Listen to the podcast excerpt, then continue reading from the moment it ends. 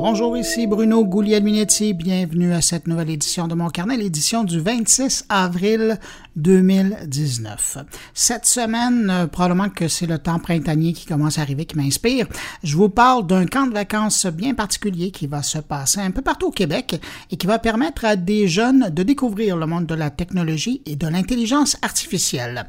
Dans la grande série de la transformation numérique chez Desjardins, je vais vous proposer une rencontre avec Nathalie Larue. C'est la première vice-présidente stratégie, marketing, mouvement et services aux particuliers et c'est elle l'autre tête du numérique chez Desjardins et avec elle, on va parler des applications concrètes du changement numérique chez Desjardins.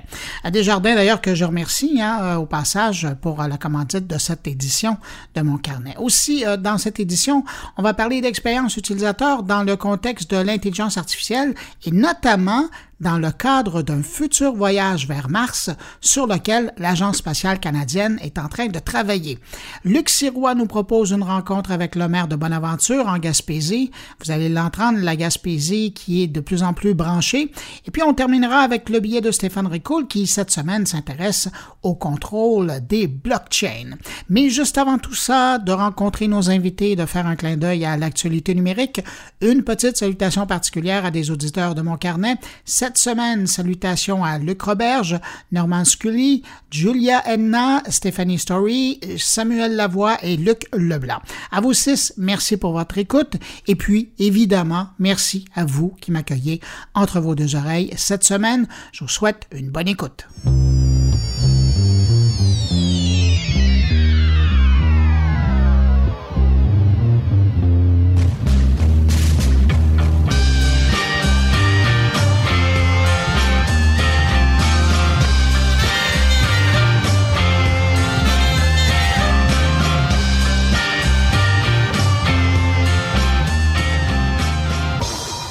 Je commence cette revue de l'actualité numérique de la semaine avec un soupir et pour cause. Hein. Imaginez-vous Microsoft qui vient finalement d'admettre que la réinitialisation des mots de passe, c'est inutile. Si vous travaillez dans une moyenne ou grande entreprise, même chose pour une organisation publique, vous avez sûrement eu à vivre ces changements de mots de passe obligatoires pour la sécurité de l'entreprise et pour votre sécurité, soi-disant. Eh bien, cette semaine, Microsoft a admis que cette réinitialisation n'était pas utile et que ça fonctionnait carrément pas. Un représentant de Microsoft a même écrit, et je le cite, quand les humains sont assignés ou forcés de créer des mots de passe difficiles à mémoriser, ben, il les note là où les autres peuvent les voir. Pire encore, lorsque les gens sont forcés de changer leur mot de passe, ben, il le modifie de façon trop simple et prévisible pour ne pas les oublier. Alors voilà, c'est dit. J'espère juste maintenant que les responsables des réseaux informatiques vont entendre la bonne parole et l'appliquer bientôt.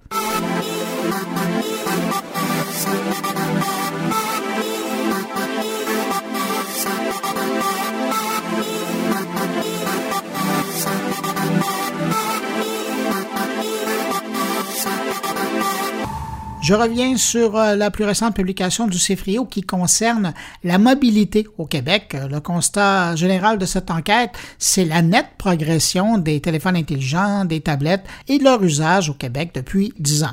Bon, évidemment, ça n'a rien de surprenant, vous me direz, et vous avez raison, mais de mettre des chiffres quand même sur euh, cette impression que nous avons tous, ben ça, c'est précieux.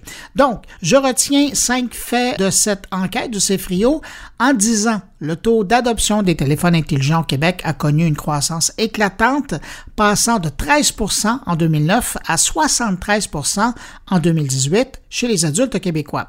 Aujourd'hui au Québec, 90% des Québécois âgés entre 18 et 34 ans possèdent un téléphone intelligent.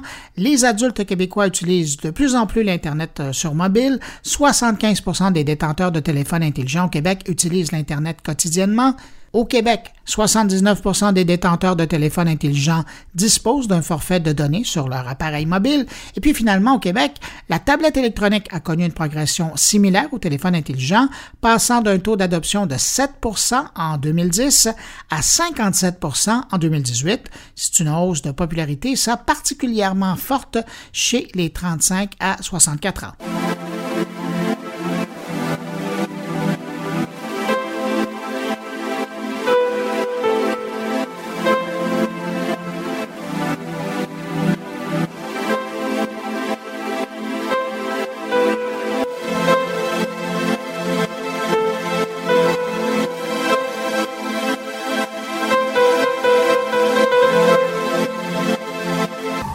Auriez-vous le goût de faire de l'argent tout en naviguant sur Internet? Ben, si c'est votre cas, il y a le logiciel euh, de navigation Brave qui lance un programme de rémunération pour les internautes via la publicité. Le nouveau programme baptisé Brave Ads permet aux internautes qui acceptent de voir la publicité pendant leur session de navigation sur le web de recevoir 70% des revenus publicitaires qu'ils pourront choisir ensuite ou d'encaisser euh, en crypto-monnaie ou tout simplement de prendre euh, cet argent et de la reverser aux créateurs de contenu qu'ils consultent en ligne. Pour le moment, le furteur Brave est uniquement disponible en version ordinateur pour Windows, Mac et Linux et le programme est offert aux internautes du Canada, de la France, de l'Allemagne, du Royaume-Uni et des États-Unis. La version du logiciel de navigation Brave sera disponible en version mobile, autant sur Android que iOS, dans quelques mois.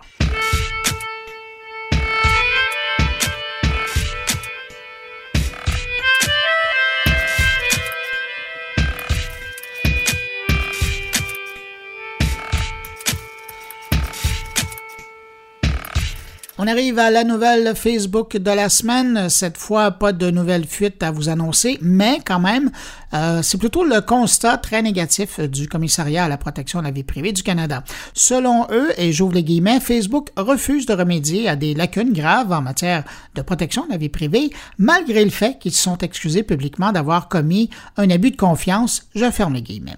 Le commissariat à la protection de la vie privée du Canada, en collaboration avec son homologue provincial de la Colombie-Britannique, a publié les résultats d'une enquête à la suite de l'affaire Cambridge Analytica.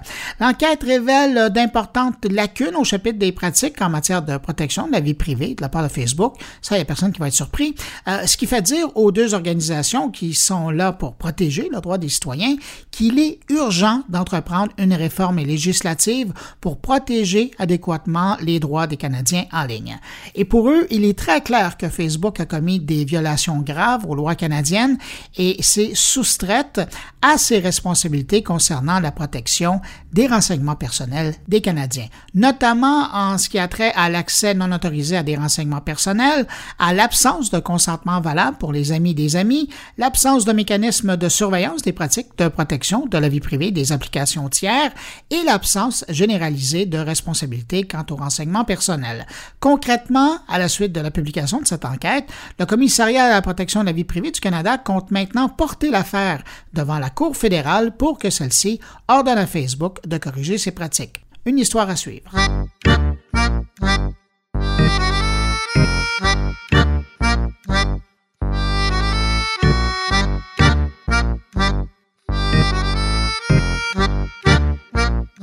Mais bon, pendant ce temps-là, ça n'empêche pas les Canadiens, comme plus de 2 milliards de personnes sur cette planète, d'utiliser Facebook et d'y trouver leur compte. On apprenait cette semaine, sur une note plus positive, que les Facebook Stories atteignent maintenant 500 millions d'utilisateurs chaque jour.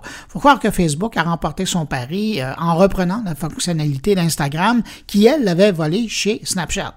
C'est un format qui semble aussi être apprécié par les annonceurs puisqu'on apprenait également euh, cette semaine que 3 millions d'annonceurs avaient utilisé le format Stories dans l'ensemble de l'écosystème des applications de Facebook pour vendre leurs produits ou leurs services.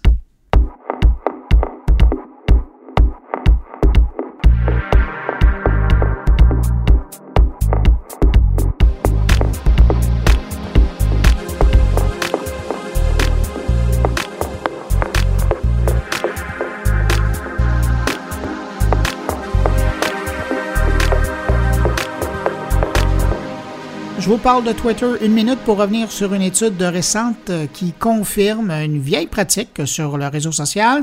C'est le Pew Research Center qui nous confirme que, comme auparavant, c'est toujours 10 des utilisateurs de Twitter qui publient 80% des tweets. Et de ce 10% et de là euh, l'intérêt de parler de cette nouvelle, parce que ça c'est un peu nouveau, un grand nombre de ce 10% seraient des femmes. Sinon, l'étude qui s'intéresse particulièrement aux utilisateurs américains de Twitter révèle que les adultes américains qui utilisent le réseau social sont différents de manière significative de ceux qui ne l'utilisent pas. Un fait si on fait abstraction de Donald Trump, les utilisateurs de Twitter sont beaucoup plus jeunes que la moyenne des adultes américains, le trois quarts ayant moins de 50 ans.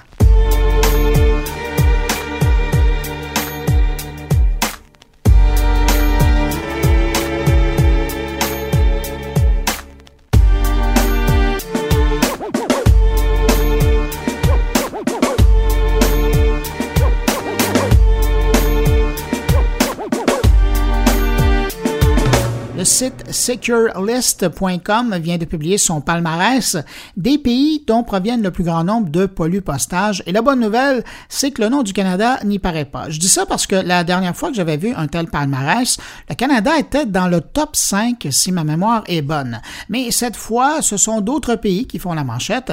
Et je vous rappelle que le pollupostage, ça représente quand même 52% de la totalité des courriels envoyés dans le monde. Imaginez un courriel sur deux qui circule sur Internet et qui est envoyé à quelqu'un comme ça, juste euh, dans le but de l'arnaquer ou de polluer la vie euh, du destinataire. Donc, euh, si on regarde ce palmarès, en cinquième position, le Brésil, quatrième position, le Vietnam, troisième position, l'Allemagne, deuxième position, les États-Unis, et en première position pour l'envoi de polypostage sur la planète, la Chine. Quant à la France, puisqu'elle est dans le top 10, je vous mentionne qu'elle est au huitième rang. I'm so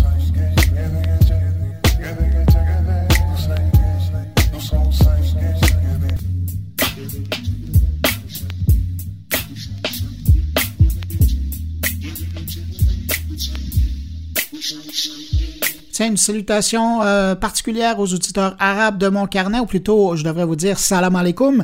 Une petite info qui va vous intéresser. Sachez que Google Assistant fonctionne dorénavant en arabe sur téléphone intelligent.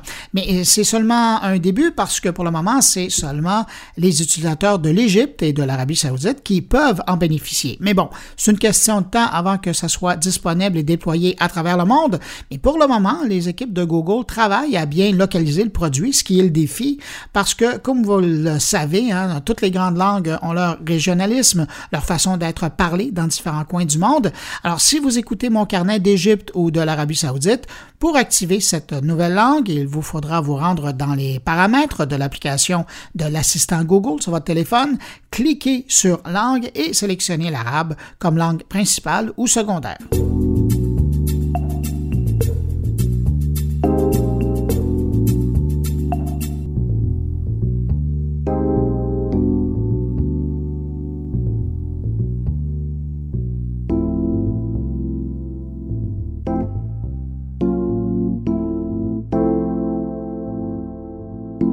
Parlant de Google, l'application mobile Google Maps fait un pas de plus dans le sens de l'amélioration et ajoute une fonction pour les propriétaires de voitures électriques qui va particulièrement leur faire plaisir. Imaginez, Google Maps indique dorénavant si une borne de recharge électrique est libre. Déjà, à la fin de l'an dernier, Google Maps permettait aux utilisateurs de voitures électriques de trouver plus facilement les bornes de recharge sur leur chemin, mais cette fois, on parle vraiment de rajouter une couche sur cette fonctionnalité qui permet vraiment une belle amélioration. Un bémol euh, tout de même dans cette belle histoire, pour le moment, cette fonction est disponible uniquement aux États-Unis et au Royaume-Uni, mais bon, si vous planifiez un voyage dans l'un ou l'autre de ces deux pays cet été, ben sachez que l'information est disponible. Mm-hmm.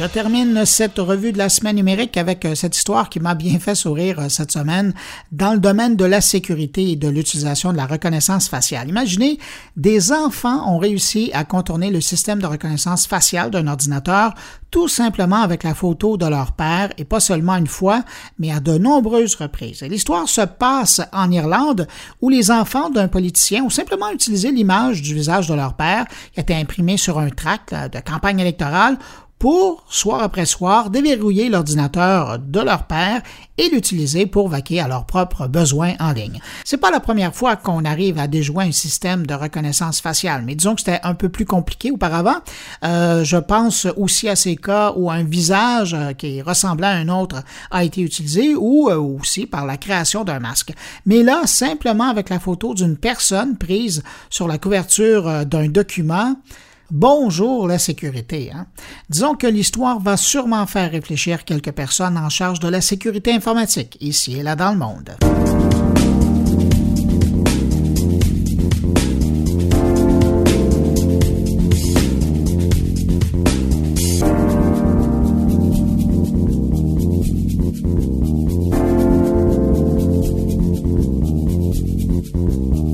Avant de passer aux entrevues, un mot sur la série Cordes sensibles de Radio-Canada qu'on retrouve en podcast, en vidéo et aussi sur Tout TV.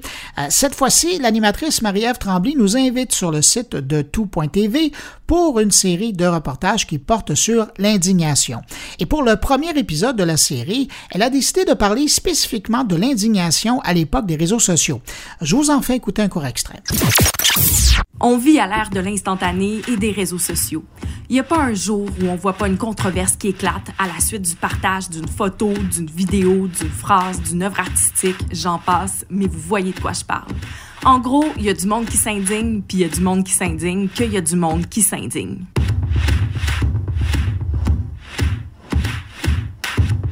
Une partie de ma job, c'est d'observer notre monde, d'observer nos comportements sur les réseaux sociaux. Et depuis un bon bout, je me pose une question. Est-ce que l'indignation serait en train de devenir un sport national? Dans les prochaines minutes, je ne vais pas vous dire qui a raison ou qui a tort dans ces débats ultra polarisants, mais vous allez me suivre à la découverte d'un phénomène qu'on a en pleine face chaque jour, mais qu'on ne voit pas, mais qui nous divise plus jamais. Est-ce que tu penses qu'on est surindigné? Je pense pas. Ben, du côté de ceux qui sont lésés, non. L'indignation, c'est une des matières premières du web. On crie tellement fort et on s'indigne tellement fort, fort qu'on élimine tout sur son passage. La rectitude politique, c'est parti d'un bon fond, mais comme souvent plusieurs mouvements arrivent, ça dérape. Ben voilà, ce premier extrait. Et euh, je vous invite à aller écouter ces 19 minutes. Ça passe très rapidement et c'est fort intéressant. Si ça vous intéresse d'écouter la suite ou un autre euh, des épisodes qui portent sur l'indignation dans divers secteurs de notre vie, vous retrouverez ça sur le site de tout.tv. Sinon, encore sur moncarnet.com, il y a un lien qui vous mènera vers la page de l'émission.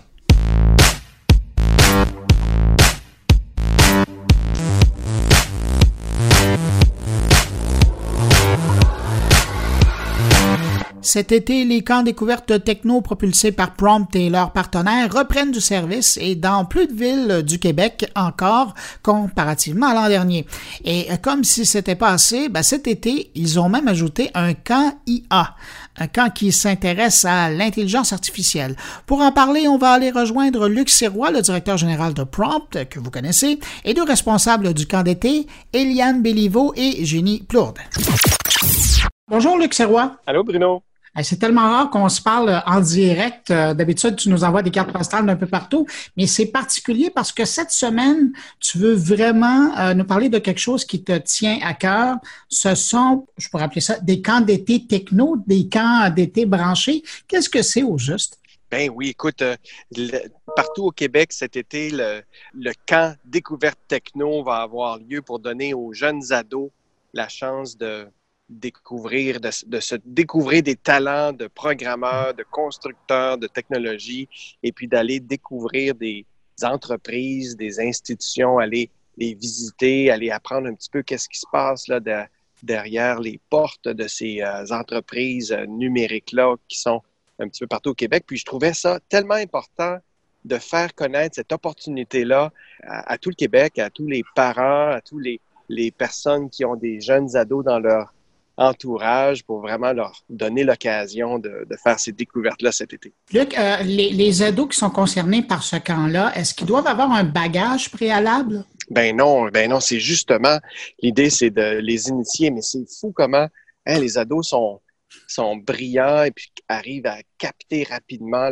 tous ces éléments de technologie-là. Donc, euh, quand ils sont un peu ferrés, ben, il y a des camps plus avancés pour eux. Puis quand ils sont néophytes, ben, on va les prendre, les prendre par la main puis leur faire faire tout ça à partir de zéro, puis ils vont faire des merveilles avec ça. Non, puis là, on parle de camps qui durent quoi? Une journée, deux jours, une semaine? C'est des camps de jour d'une semaine. Et la, matinée s'est passée à justement apprendre à créer la technologie, apprendre à fabriquer, coder, tout ça. Les après-midi sont passés à aller visiter des entreprises où, puis là, ils ne visitent pas des bureaux, là. Ils font des activités interactives sur place avec euh, avec les Google, les Dassault, les Desjardins, les, euh, les TELUS, les euh, euh, Expo, toutes les entreprises spéciales, puis ils font ça les après-midi, puis ça termine dans une grande finale le vendredi dans une belle démonstration de ce que ces jeunes-là ont réussi à faire, puis ce qu'ils ont découvert. Puis cette année, on lance le camp IA. Alors avec nos amis... Rien à voir avec IA Tremblay. ça serait, on devrait l'avoir comme porte-parole, le, le, camp IA 30D. oui, le camp en intelligence artificielle. Alors, évidemment, tu devines que avec toute la, l'intérêt pour l'intelligence artificielle au Québec, puis les forces qu'on a là-dedans, tout le monde veut donner la chance aux jeunes de découvrir ça, puis de s'initier à, l'intelligence artificielle et aux données. Alors, on lance avec plein d'alliés, plein d'entreprises, plein d'institutions, dont euh, Imagia, le Mila, on lance le, camp en intelligence artificielle pour les jeunes ados. Mais euh, là, comment choisir le bon camp? Parce que là, il y en a deux différents. Oui, ben, on peut venir à tous. Quelle réponse simple mais efficace. Euh, écoute, le sujet dont on parle aujourd'hui, probablement qu'il y a des gens à qui ils se disent, mon Dieu, il me semble qu'ils en ont déjà parlé euh, dans mon carnet euh, l'été dernier, et ils ont raison parce qu'on avait parlé à l'époque à Catherine et à des participantes du camp, qui c'était l'édition qui se passait à Montréal, et, elles avaient vraiment tripé, là, elles, nous partageaient leur enthousiasme. Mais pour revenir sur l'édition de l'année passée, des camps comme ça, on a Jenny Plourde qui, qui se joint à nous. Bonjour Jenny. Bonjour, euh, Bruno. Qu'est-ce que vous retenez, vous, de ce que vous avez appris l'année passée? Juste du plaisir. Les jeunes ont vraiment, vraiment beaucoup apprécié. Ça a été plus de 70 jeunes qui ont participé. C'est une initiative qu'on a pris, euh, je dirais pas un peu dernière minute, mais euh, un petit peu sur le tard. Puis tout, tout s'est bien enclenché pour que ça fonctionne à merveille. puis on a été obligé de refuser des jeunes, dont à Québec, on avait une liste d'attente. Euh, donc, euh, la demande était très, très, très forte là, euh, à ce niveau-là. Les entreprises, on n'avait pas besoin là, de, leur casser le bras pour les amener, les jeunes dans leur visiter leurs locaux. Ils étaient très très volontaires. Puis même à l'inverse, ils nous disaient c'est pas assez long, 90 minutes. Est-ce qu'on pourrait avoir un 120 minutes ou euh, parce qu'au départ, on demandait ça, une heure, une heure trente environ pour la visite. Ben, c'est dans l'intérêt des entreprises, hein, parce qu'eux, ils cherchent, ils cherchent de, la relève à, long terme. Je posais la question à Luc, mais je serais curieux de vous entendre parce que vous, vous avez vraiment été avec ces jeunes-là. Ils ont quoi comme profil, les jeunes qui participent à ces camps-là? De, tous les profils. Euh, il y en a qui sont vraiment néophytes, euh, puis, mais les jeunes ont une facilité avec les technologies. Euh, ils sont, sont nés là-dedans, donc c'est facile pour eux. puis il y en avait qui avaient déjà touché là, à des petites applications comme Scratch ou qui leur présentent aussi à l'école des, sous forme de, jeux. Mais de tous tous les milieux, c'est vraiment pas parce que on essaie de, rendre le camp aussi au niveau du coût, parce que pas il y a un coût, de façon accessible pour, euh, pour toutes les familles. Hein. Et euh, personnellement, vous, vous en avez tiré quoi? Ben moi, j'en ai tiré une grande fierté de voir ces jeunes-là. Euh, j'ai jasé avec une, jeune fille qui, elle, voulait aller en médecine. Puis euh, quand elle a fait l'atelier avec une des entreprises euh, avec lesquelles on a, participé, qui s'appelle Kinova, qui ont des bras robotisés à programmer pour les gens à mobilité réduite, cette jeune fille-là avait des, étoiles dans les yeux après la journée. Elle a dit, moi, là, je vais m'en aller en médecine, mais là, c'est ça que je veux faire. Je veux faire de la robotique appliquée à la médecine. Écoutez, c'était notre paye. On était contents. On avait allumé une flamme chez cette jeune fille. Euh, Luc, je t'entends rire. Est-ce que c'est justement ce type de réaction-là que tu espères euh, pour les jeunes qui vont aller participer? Ben oui, c'est ça. C'est d'allumer la, flamme, c'est créer l'étincelle. Parce que ça prend, surtout à ces âges-là, à 12 à 15 ans, c'est un moment dans la vie où tu as beaucoup d'aspirations, les attentes sont élevées, mais tu es encore jeune. C'est que d'allumer une flamme à l'intérieur, de, les faire euh, se sentir des champions puis des championnes et être bon dans quelque chose puis de se dire waouh, tu sais, je pourrais être, être un champion dans ces domaines technologiques-là puis faire quelque chose de bien dans, dans mon avenir. C'est un peu ça, c'est de les allumer. Puis euh, on parle de on parle de filles puis on, porte une attention particulière pour pour attirer les filles dans le, dans le camp puis attirer des, des gens aussi qui n'auraient peut-être pas naturellement euh, eu la chance de participer à ça. Fait qu'on le fait de toutes sortes de façons, avec des bourses, avec des, euh, des, activités de, spéciales pour les attirer, mais tout ça dans le but de leur donner vraiment une nouvelle passion pour leur avenir. Luc, si on se retourne euh, du côté de donc, cette édition 2019 des camps, il y a qui se joint à nous Eliane Béliveau. Bonjour Eliane. Bonjour. Eliane, Vous avez entendu, Luc, quand euh, ça a commencé l'été dernier, cette, euh, cette importance qu'on accorde à la participation des jeunes filles à ces camps euh, technologiques. Pour vous, ça représente quoi de, de, de, donner un coup de main comme ça supplémentaire pour être sûr qu'on encourage les, les, jeunes femmes à, à, participer, à être présentes et à développer cet intérêt au niveau de la technologie? Bien, je pense que c'est une implication qu'on se doit en tant que société maintenant de, de favoriser la part des femmes, surtout en ingénierie. Elles sont peu nombreuses, puis en les initiant, en leur montrant la technologie tout en s'amusant, je pense que ça va les inciter davantage à dire, ben moi j'aime ça, je suis capable de faire ça, puis je peux me voir étudier là-dedans, travailler là-dedans plus tard. C'est peut-être moins intimidant quand on a euh, un premier accès là, qui, est, qui est amusant à, euh, à l'âge d'adolescent avant qu'on soit rendu au cégep puis à, à choisir là, sa branche. Eliane, parlez-nous des camps qui vont avoir lieu cet été. Luc en a glissé un mot, mais euh, est-ce que c'est uniquement à Montréal, à Québec, ou on commence à en voir un petit peu plus euh, largement? On a eu une expansion fulgurante cette année. En plus de Montréal et Québec, on s'en va à Gatineau, à Sherbrooke, à Trois-Rivières et à Saguenay. Puis on passe de trois semaines en tout à 12 semaines, plus déjà certaines listes d'attente pour euh, certaines villes. Donc, euh, on est très content de voir que les grandes villes universitaires euh, du Québec embarquent avec nous là-dedans parce que ce qu'il faut savoir qu'on n'a pas mentionné à date, c'est qu'en avant-midi, les jeunes sont logés dans des vrais laboratoires de centres universitaires de recherche ou euh, des entreprises ou des institutions qui sont euh, quand même de grande renommée. Je pense à remercier d'ailleurs Mila pour euh, notre camp de jour sur l'intelligence artificielle qui va recevoir nos jeunes généreusement tous les avant-midi, qui est quand même la plaque tournante de Montréal en intelligence artificielle. Donc, il y a comme un autre côté aussi là où le jeune se fait transporter dans un vrai milieu de recherche qu'on trouvait vraiment intéressant. À Québec, il y a l'Université Laval et la boîte à sciences qui collaborent avec nous. À Gatineau, le Cégep Héritage, euh, le Cégep de l'Outaouais et la Fabrique mobile. À Sherbrooke, c'est l'Université de Sherbrooke. À Trois-Rivières, on est à l'Institut Kerena. On est aussi avec la ville de Trois-Rivières avec son programme de développement TRAIT. Et euh, Saguenay, c'est le Centre de géomatique du Québec qui nous reçoit au Cégep de Chicoutimi. Puis évidemment, le tout est, réalisable grâce à Prompt, qui est le consortium de recherche en technologie de l'information de la communication. Puis euh, on a des bons partenaires qui ont embarqué avec nous dans cette aventure-là, notamment euh, General Motors l'année dernière, Technopolis, Techno Montréal, tout ça sont avec nous pour essayer de, de faire euh, passer le message. Là. Le camp à Montréal, ça se passe à McGill.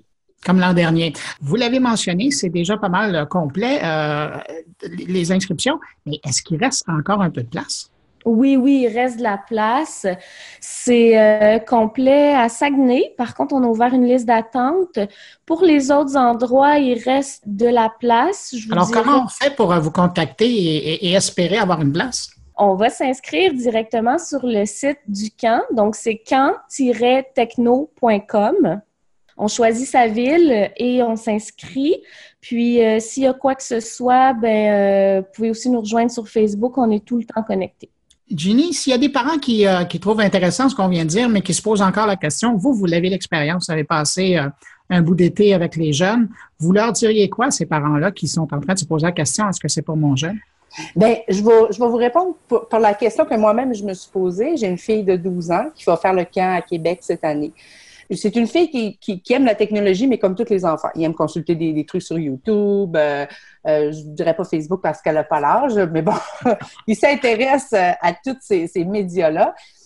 Mais de faire de la programmation, puis de comprendre ce qu'il y a en arrière de ça, c'est autre chose. Puis c'est aussi de voir toutes les, professions qui sont possibles euh, en technologie. Comme je vous, donnais l'exemple tout à l'heure au niveau de la médecine, mais il y en a des dizaines et des dizaines. Donc, euh, de faire vivre cette expérience-là à leurs jeunes, euh, même si c'est pas des jeunes qui sont vraiment techy, il y a quelque chose là, à aller chercher là, assurément. Puis, de mettre les pieds chez Google ou euh, chez IBM ou chez des grands de ce monde, euh, c'est pas tout le monde là, qui a accès à ça. Juste pour cette partie-là, ça aussi, ça peut valoir la peine. Ah ben là, vous êtes en train de faire rêver des parents d'enfants, c'est pas juste ça. Ils volaient Euh, des, des parents ben, on est- accompagnateurs. C'est ça, on est tous jaloux. Tous les parents veulent s'inscrire. Ben, un jour, peut-être qu'il va falloir penser à des camps de parents. Euh, Luc Sirois, Ginny Plourde, Eliane Béliveau, merci beaucoup pour cette entrevue à quatre comme ça.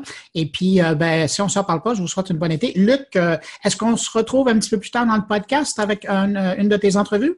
Absolument. Au plaisir de rester avec toi. Bon, ben merci. Et euh, ben, vous deux, mesdames, merci beaucoup d'être là. Puis je vous souhaite un bon été avec euh, les jeunes. Merci. Merci.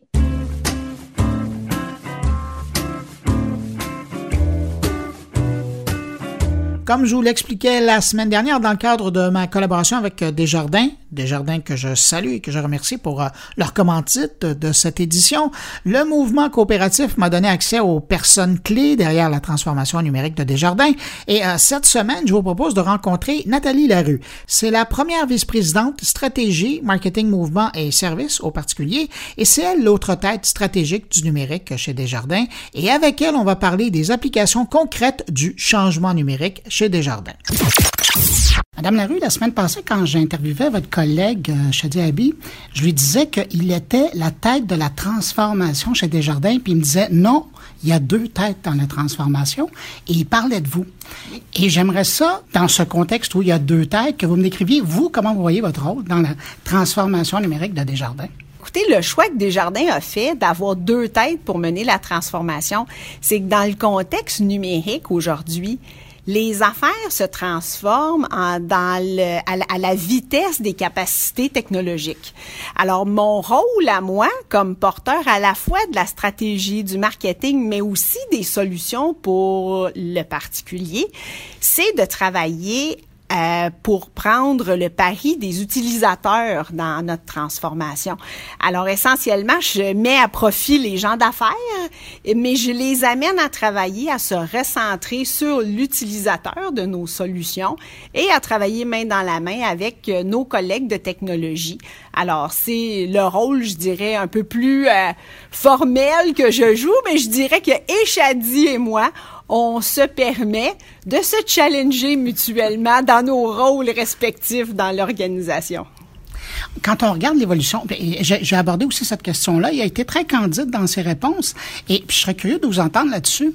Quand on regarde le cheminement au niveau de l'évolution technologique de Desjardins, oui. dans les années 80, là, Desjardins était en avant de la parade. Je pense au, au euh, déploiement du réseau des guichets automatiques euh, à travers le Québec. Euh, vraiment, le Québec était un leader. Et à un moment donné, il y a eu comme une accalmie et puis depuis deux, trois ans, on sent un, goût de Desjardins de se démarquer. De, on parle même plus de prendre le retard. Vous êtes en avant de la parade.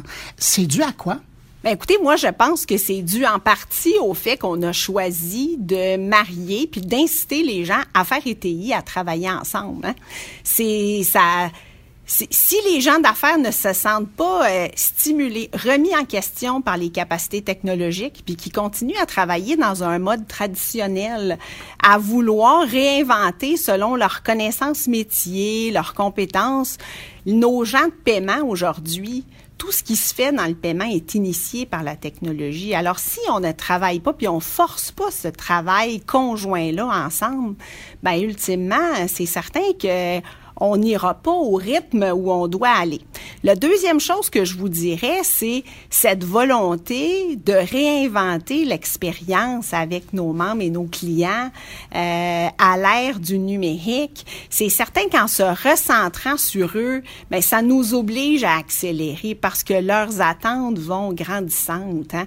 Alors, en travaillant avec des utilisateurs, on se rend compte au jour le jour qu'ils sont beaucoup plus euh, sont beaucoup plus ouverts à transiger autrement avec leur institution, que ça soit pour des activités de leur quotidien.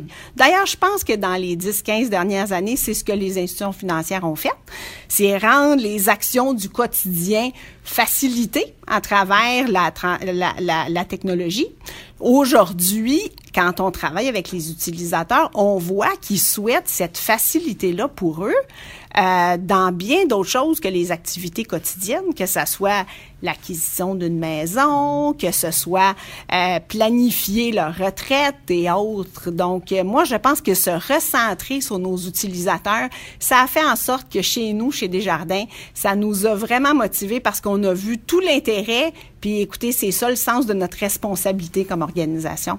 Mais en même temps, ce que je trouve intéressant chez vous, c'est qu'à la fois, vous innovez dans ce sens-là, mais de l'autre côté, vous vous assurez quand même qu'il n'y a pas un clivage là, entre deux types de clientèle. Donc, tout le monde a accès ultimement à la même solution, mais par différents chemins. Parce que c'est ça, j'imagine, qui est important pour vous, c'est qu'il n'y a pas de clients qui soient, de membres qui soient laissés euh, sur le terrain. Là. Non, puis écoutez, je pense que dans ce contexte-ci, il faut faire bien attention pour pas faire de l'agisme. Je vais vous dire, moi, dans mon entourage, ce sont les retraités qui utilisent le plus nos solutions numériques. Pourquoi?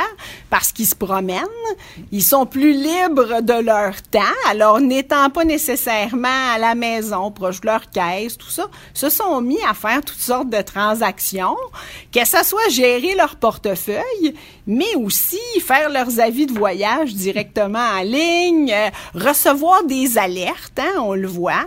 Euh, en cas de gel, sont au chalet, sont ailleurs, sont pas à la maison. Alors moi, je vais vous dire franchement, euh, oui, on veut deux, trois choses à l'intérieur de ça. On veut que les gens puissent faire leurs activités là où ils le souhaitent, comme ils le souhaitent. Et puis, je nous inviterais à faire attention quand on pense à deux, trois classes de citoyens, parce qu'on a tendance à penser que c'est en fonction de l'âge, alors que moi, je me rends compte que c'est souvent aussi beaucoup en fonction de à quel point ils sont à l'aise avec les services financiers. J'aimerais qu'on parle d'une initiative, puis j'aimerais euh, comprendre dans quel contexte vous l'avez fait. À un moment donné, euh, est sorti il y a quelques années maintenant un outil qui s'installait dans la voiture et qui permettait pour le conducteur d'avoir une meilleure compréhension de son comportement, puis ultimement qui lui permettait euh, d'économiser. Ça, j'allais dire, ça venait de nulle part. Il n'y a personne qui faisait ça. Puis vous, à un moment donné, ça vous est passé par la tête. Comment c'est arrivé dans, dans, votre esprit et qu'est-ce que vous en avez appris de cette expérience-là? Ben, écoutez, à l'époque, mes collègues d'assurance générale, moi, j'étais pas au cœur de cette initiative-là, mais mes collègues d'assurance générale s'intéressaient beaucoup à la puissance de la donnée. Mhm. Qu'est-ce qu'on va pouvoir faire avec la donnée? En parallèle de ça, voyait le fait qu'avec nos outils mobiles, ben, on était de plus en plus distrait au volant. Hein? Alors, essentiellement, force de s'intéresser sur ce que se faisait dans l'industrie, mais aussi euh, aller voir des fintechs, puis s'ouvrir à ce que de petites entreprises très créatives étaient portées à faire ont développé l'idée, mais se sont aussi adjoints à une fintech pour développer leur solution. Alors oui, vous avez raison de dire, c'est arrivé un peu de nulle part. C'était totalement nouveau. Et ultimement, ça a été pour nous, euh, je pense, une certaine révélation de voir qu'on est capable de marier l'intérêt de notre organisation avec l'intérêt de nos clients. Parce que l'intérêt de nos clients, c'est quoi? Ben, c'est d'avoir euh, des meilleurs comportements au volant. Ultimement, on fait ça surtout pour leur vie, pour leur santé, puis pour la collectivité. Puis avec le temps, mais ça nous permet de voir qu'avec certains comportements vient le fait qu'il y a moins de risques. Puis hop, tout d'un coup, on est capable, nous, d'alléger nos tarifications parce qu'on est, on est plus alignés. Euh, alors, on a appris de ça des, des conditions de succès pour développer nos solutions. C'est d'ailleurs très intéressant parce qu'aujourd'hui, dans le monde bancaire, on a des collègues de l'assurance générale qui se, se sont joints aux équipes bancaires. Et là, aujourd'hui, on voit que ça transcende nos métiers. Puis on est en train d'apprendre, tout le monde ensemble, à travailler avec des nouvelles formules. Mais vous parlez de l'impact auprès de votre organisation, vous parlez de l'impact au niveau des, membres, mais il me semble que j'ai vu passer à un moment donné une étude qui disait que vos membres ont même l'impression qu'il y a eu un impact, de par l'utilisation de ces outils-là, il y a un impact sur la société parce qu'ils avaient l'impression qu'ils conduisaient mieux et qu'ils étaient. Et donc, c'est même plus juste pour eux d'économiser de l'argent. Là. Il y a carrément un impact sur la voiture qui s'en vient en face. Ils sont plus attentifs à ce qu'ils font. Et puis, il y a peut-être des accidents que vous avez euh, évités. Ben tout à fait. Écoutez, je pense que c'était aussi l'intérêt de départ de ça, c'est de dire nous comme euh, euh, bons citoyens corporatifs, hein, qu'est-ce qu'on fait pour sensibiliser les gens? Alors, on peut faire des choses comme euh, s'adjoindre à Nez Rouge, hein, ce qu'on fait déjà. On peut, mais on peut aussi se poser la question, comment avec les données qu'on a, le membership qu'on a, Desjardins a accès à un nombre incroyable de membres qui décident de, de faire affaire avec nous, surtout au Québec. Donc, oui, on est capable de changer des tendances dans, dans notre milieu. Euh, autre initiative que vous avez eue, puis j'aimerais ça vous entendre là-dessus, c'est qu'à un moment donné, d'ailleurs, votre collègue Shadia en parlait la semaine passée, il l'a mentionné, mais ah, il n'a pas beaucoup parlé de ça. Euh, on vit encore dans le domaine de l'assurance. À un moment donné, vous avez mis en place un système qui permet d'aviser vos membres 30 minutes à l'avance, en tout cas un moment, une certaine période de temps à l'avance d'une tempête, de quelque chose qui s'en vient vers chez eux. Pourquoi avoir, avoir offert ça et qu'est-ce que vous apprenez de ça? Alors, écoutez, dans ces différentes alertes-là qu'on met de l'avant, ce qu'on cherche surtout, c'est appuyer le bien-être des gens qui font affaire avec nous. Alors, à quelques reprises, comme nos collègues d'assurance générale travaillent beaucoup en fonction des intempéries de la météo ou encore des accidents de la route, vont anticiper dire, ben, qu'est-ce qui est bien pour les gens? Comment on peut les aider? Vous avez parlé de notre solution à Justo un peu plus tôt. Avec notre solution alerte, ce qu'on fait, c'est qu'on envoie une notification en fonction des paramètres météo et on laisse savoir aux gens qu'il y a soit de la grêle, qu'il peut y avoir une tornade euh, qui s'en vient et ça permet aux gens de se protéger. Alors c'est vraiment de se centrer sur l'utilisateur puis de dire nous comment est-ce qu'on peut créer de la richesse dans leur vie? Puis comme vous le voyez dans ces contextes-là, on n'essaye pas de vendre des produits. C'est un peu la même chose dans le bancaire. Hein? On a regardé puis on a dit quelle est la première source d'insatisfaction de nos membres? Ben, c'est de se rendre compte que euh, ils ont eu euh, euh, un chèque qui n'avait pas de fonds euh, qui se sont trouvés à passer un paiement qui n'avait pas de fonds, pour lequel, c'est sûr, ils sont pas contents parce qu'il entrave une relation d'affaires, des fois une relation amicale. Hein, on fait un chèque, un transfert à quelqu'un, puis ça ça passe pas. Mais aussi, ils sont appelés à payer des frais parce que, bon, il y a toutes sortes de péripéties administratives. Alors, on a développé une alerte pour laisser savoir aux gens que si dans les 24 heures, ils ne renflouaient pas leur compte, ultimement, ils auraient ces désagréments-là. Aujourd'hui, c'est un million de personnes à qui on a envoyé une alerte comme celle-là. Alors c'est pas rien, hein? Ça permet d'ailleurs aux gens, je pense, de se rendre compte que ben on pense à eux, ils pensent à nous, puis euh, c'est un cercle vertueux essentiellement. Et, c'est donc un million de fois où vous n'avez pas eu à facturer des frais. Eh oui, monsieur. L'économie des membres, mais un petit peu moins pour l'administration. Euh, en même temps, vous travaillez énormément dans, dans, le numérique pour permettre aux membres d'être chez lui partout où il est. Euh, je fais un clin d'œil au baby boomer dont vous parliez tout à l'heure. Au même moment, vous initiez sur le terrain une approche 360D. J'ai vu ça à l'Université Laval euh, récemment, j'étais passé là. Ça, j'avoue que je trouve ça assez impressionnant. L'idée là-dedans, c'est de permettre à quelqu'un, peu importe d'où il est au Québec, là je prends le cas de l'Université Laval, de rentrer dans la, dans la, caisse de l'Université Laval et d'être dans cette caisse-là comme s'il serait dans sa caisse à lui. Oui, ben essentiellement, c'est peut-être un autre des mythes, je pense que euh, auquel on s'attaque, c'est le fait que les jeunes ne souhaitent plus être en contact personnel pour faire leurs activités bancaires et euh, ou leurs activités avec leur institution financière. Essentiellement, les jeunes vont vraisemblablement pas souvent aller au comptoir pour déposer un chèque. Ceci dit, quand ils s'en vont à l'université, puis nous, écoutez, on est partout dans les régions du Québec. Alors les jeunes, ils font quoi quand ils partent à l'université? Ben les gens des grands centres, oui, ça arrive, vont à l'université proche de chez eux, mais de façon générale euh, au, Québec, les gens, ce qu'ils font en Ontario, ils quittent la maison pour se rendre à l'université. Alors, si vous voulez s'assurer qu'ils nous sentent près d'eux, puis qu'ils sentent qu'ils peuvent avoir accès à un humain, à quelqu'un qui peut les conseiller. Et aujourd'hui, on fait beaucoup plus que des activités financières dans nos 360D. On aide les jeunes à faire leur CV. On les aide dans la recherche d'un appartement. On crée une communauté où les jeunes se retrouvent et euh, ben, se sentent en confiance, puis ils sont en mesure de régler leurs problèmes, soit du quotidien ou même penser à leur avenir. Alors oui, à travers ça, on les appuie dans leurs transactions financières, dans les choix qu'ils ont à faire.